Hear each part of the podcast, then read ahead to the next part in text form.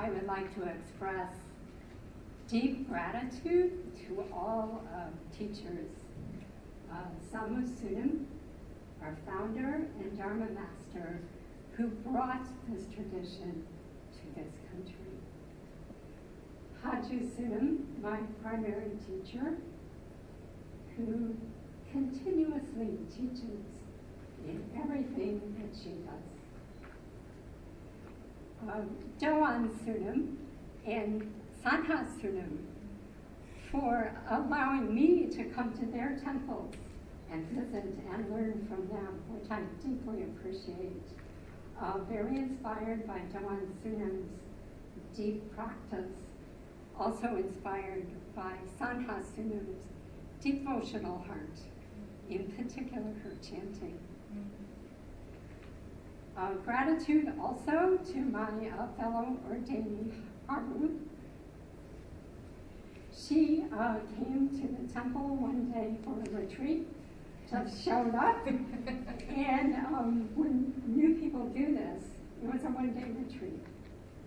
I'm always a little cautious if I've never seen someone before. Are they going to make it through the retreat? Well, she sat like a soldier the whole time.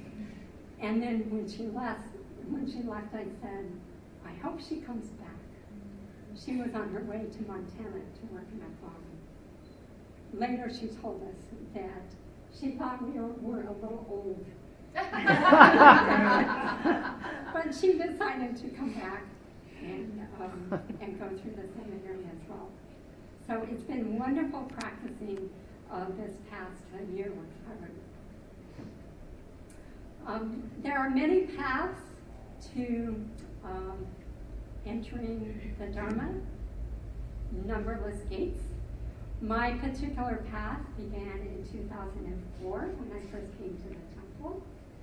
Uh, I was ordained, uh, received precepts 2005, then entered our training programs, first as a Dharma worker, and then the seminary. I received uh, teacher ordination in 2010. Um, as Samu Sunim said, it took me a while to get here. So after that ordination, I uh, began coming to the temple more and more frequently, uh, taking on more responsibilities, uh, eventually being there uh, two, three days a week, driving and commuting an hour each way to and from my job around age of 61, I, it occurred to me that I could in fact be a priest, which was sort of in my heart.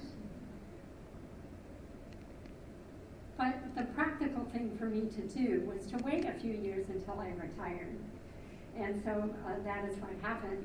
Uh, I delayed just a few years, uh, moved into the temple full time in, uh, well, I moved into the temple when I was 62, started living there full time when I was 63.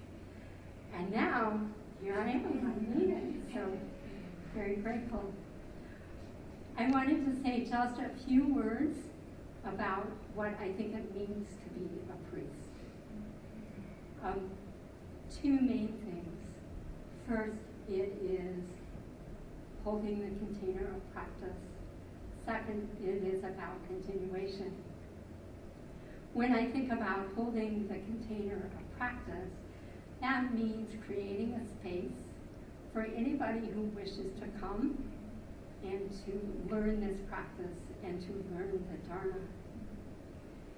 That means um, to create the container remaining very steady in my own practice. Um, keeping the temple schedule and doing the rituals and uh, that we do to my utmost to help others. It means meeting people where they are at. Whoever shows up at the door.